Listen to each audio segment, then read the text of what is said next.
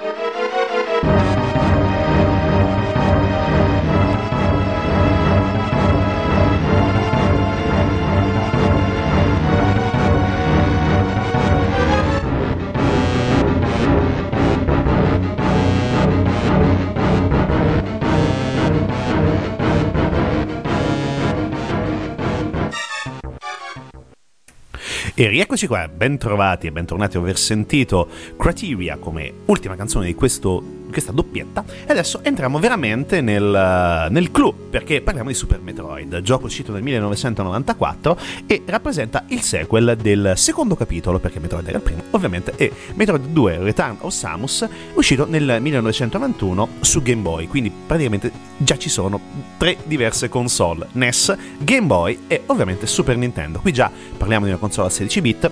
quindi molta più potere uh, sia per la grafica e soprattutto per la musica che abbiamo sentito, veramente inquietante perché comunque il gioco è molto denso di emozioni e soprattutto tra bocchetti o come direbbe il Bondata tra cobetti, altra citazione questa però di Goonies, sempre anni 80 e così via e eh, la nostra cacciatrice in questo capitolo recupera un piccolo esemplare di Metroid, come abbiamo detto prima, una razza aliena simile a meduse. Lo porta su una stazione spaziale dove sarebbero stati condotti degli esperimenti top secret per sintetizzare delle cure per il genere umano. All'inizio del gioco mh, mm, però assistiamo anche alla distruzione della base e al rapimento del piccolo alieno dal, da parte del villain, ovvero Ridley, il il villain, vero senza parola, l'arcinemico di Samus, che è presente in quasi tutti gli episodi della serie. Da lì in poi inizia l'inseguimento del mostro eh, che poi porterà nuovamente la nostra eroina sul pianeta Zebes, ovvero il covo dei pirati spaziali dove la saga ebbe inizio. Quindi, dopo l'atterraggio della navetta, noi siamo praticamente soli e dobbiamo uh, affrontare veramente un senso di solitudine opprimente, perché è anche, diciamo così, ispirato, non, mm, non, tantissimo, però comunque a livello di mood, soprattutto per la solitudine, per il terrore nell'incontrare i nemici, anche ad Alien e anche a, diciamo, tutta la mm, diciamo così, la genialità che il primo film della saga di Alien portava con sé. Il gioco è un fantastico libro da un certo punto di vista perché comunque riesce a concentrare elementi platform, esplorazioni e combattimenti anche contro uno dei trademark del, del gioco che sono i boss giganteschi che vanno a popolare il pianeta nelle diverse sezioni del, dell'avventura. Cunicoli, tunnel, ascensori si intersecano tra di loro e vanno a creare un dedalo veramente fittissimo di, di strade da percorrere e soprattutto di posti da trovare per risolvere e eh, portare a casa, anche in questo caso la pellaccia. Cosa molto importante, così come buona parte anche dei giochi di Metroid, soprattutto quelli anzianotti, diciamo così, c'è stato anche un porting per le console più moderne, recentemente, credo 2019 qualcosa, credo, dovrebbe essere uscito anche un porting per la Switch. Ovviamente con, eh, se non erro, con la grafica ovviamente stile Super Nintendo, perché comunque nonostante sia solamente 16 bit è veramente ricca, veramente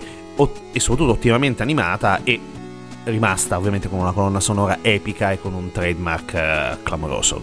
Quindi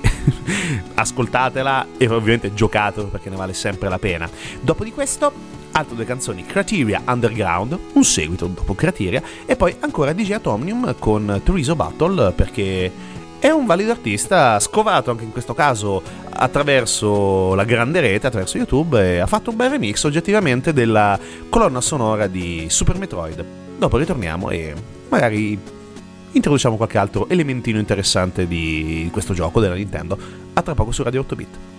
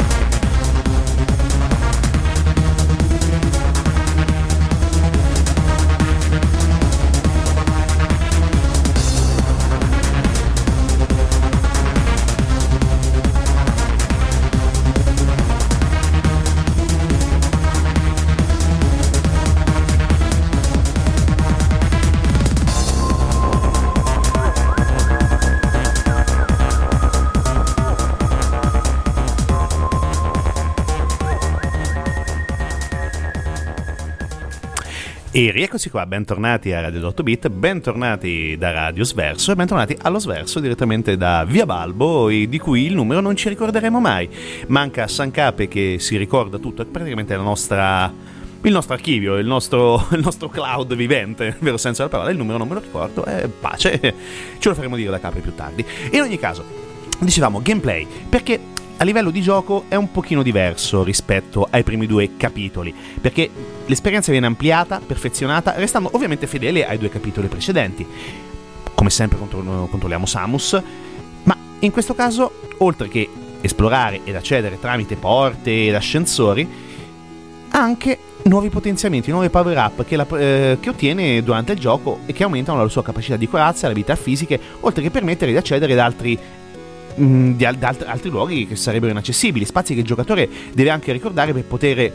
ritor- per poter fare ritorno una volta presi e soprattutto ottenuti i potenziamenti necessari, perché comunque, come abbiamo detto prima, è un dedalo, è un labirinto nel vero senso della parola, e quindi molto complicato riuscire ad accedere in determinate zone senza, anzi è veramente impossibile accedere in determinate zone, determinate zone se, non, se non abbiamo quello che ci serve. Quindi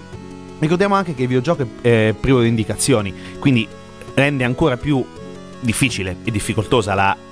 capacità di risolvere con una de- discreta facilità il gioco, perché altra cosa fondamentale rispetto ai primi due giochi precedenti, che sì sono impegnativi, questo è ancora molto più impegnativo. E c'è anche una cosa molto interessante potenziamento anche a livello proprio di storia. Ci sono molti più personaggi, armamenti, la mappa, eh, possiamo associare, possiamo oh, selezionarla e associarla eh, a, diver- a, diversi, eh, a, diversi, punti, diciamo così, che dobbiamo esplorare. C'è anche la possibilità di selezionare e associare anche in questo caso fra loro le armi e le abilità prese, quindi è un gioco anche mh, piuttosto impegnativo dal punto di vista mentale, non è uno sparatutto, un platform puro e semplice questo lo dimostra anche il fatto che ci sono molti luoghi, molte zone da esplorare, quindi ovviamente abbiamo sentito prima Cratiria, che è praticamente la superficie del pianeta, zona sotto un costante diluvio di piogge acide. Abbiamo eh, Brinstar, che è praticamente l'area tropicale del pianeta Zebes, Norfair, che è praticamente la zona magmatica, eh, Maridia, che è il mondo acquatico, paludoso, eh, Wrecked Ship, che è praticamente una nave spaziale, una nave spaziale naufragata che praticamente è rimasta solamente in, eh, in rovina. E poi Turian, che è il centro di controllo dei pirati di Zebes, e dove troviamo il cattivone finale e, e, e, lì ci saranno veramente cose, cose, cose da, da fare per riuscire ad ottenere la vittoria. Parziale perché dopo ovviamente la saga di Metroid è continuata e probabilmente continuerà ancora visto che probabilmente da qui a qualche anno la Switch o tutte le altre future console Nintendo troveranno un modo per far ritornare Samus sulla breccia cosa che sinceramente non ci dispiace, anzi, da un certo punto di vista dovremmo maledire la Nintendo perché è un gioco veramente eh, che dà la dipendenza, crea una dipendenza fortissima perché bisogna finirlo, devi finirlo, sei, sei bloccato, devo trovare la soluzione. La musica ti dà anche quel, quell'abbrivio in più, quella voglia, quella necessità di capire la soluzione finale. E adesso sentiamo Galactic Warrior, Samus Team, sempre di DJ Atomnim, su Radio 8 Bit.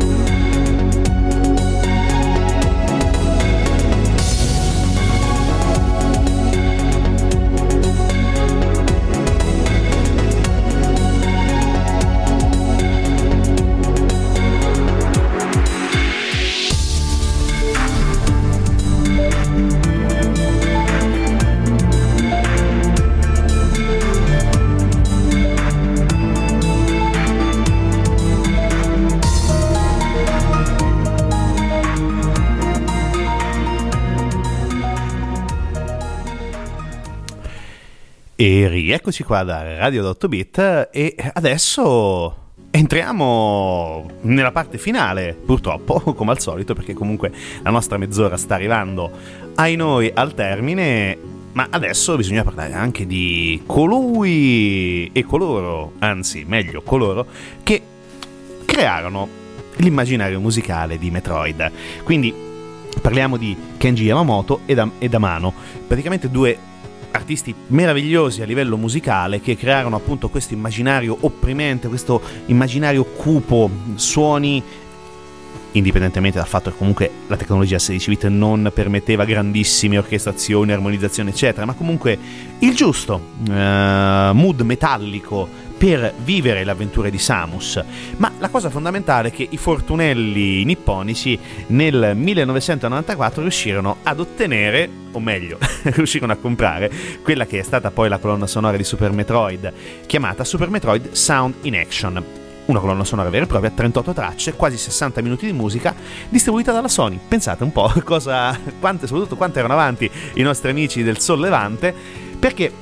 questa colonna sonora venne pubblicata in maniera tale da poter anche includere le musiche del primo Metroid con eh, appunto un numero molto più elevato rispetto a quelle che possiamo sentire nel gioco uscito nel 1994 su Super Nintendo. Ma un'altra cosa molto divertente che comunque riguarda sempre le celebrazioni o comunque sempre il 1994, quindi Super Metroid, quindi più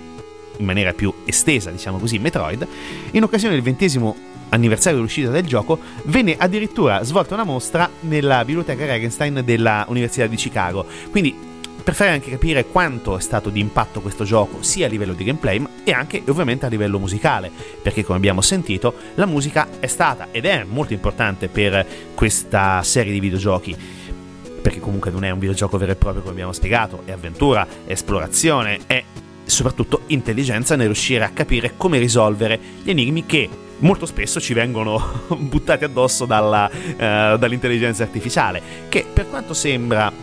passata come esperienza di videogioco è attenzione molto molto molto come ho detto prima molto difficile molto complicato. Prima o poi lo finirete eh, tanti dicevano di questo gioco perché comunque non è a livello di eh, Ghost and Goblins Ghosts and Ghost assolutamente no. C'è ovviamente un livello di difficoltà leggermente minore è ovviamente più eh,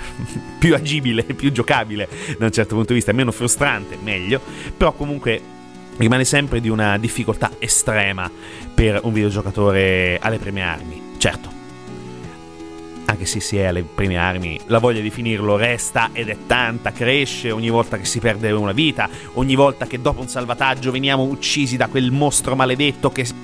punta da un cavolo, da una cavolo di piattaforma e ci fulmina. Sì, ci dà molto fastidio ed è per quello che Metroid è rimasto nel cuore di tutti e continua a rimanerci perché voglio finirlo, voglio vedere come diamine va a finire questa saga, questa epopea e soprattutto come verrà trasportata nei, negli anni futuri.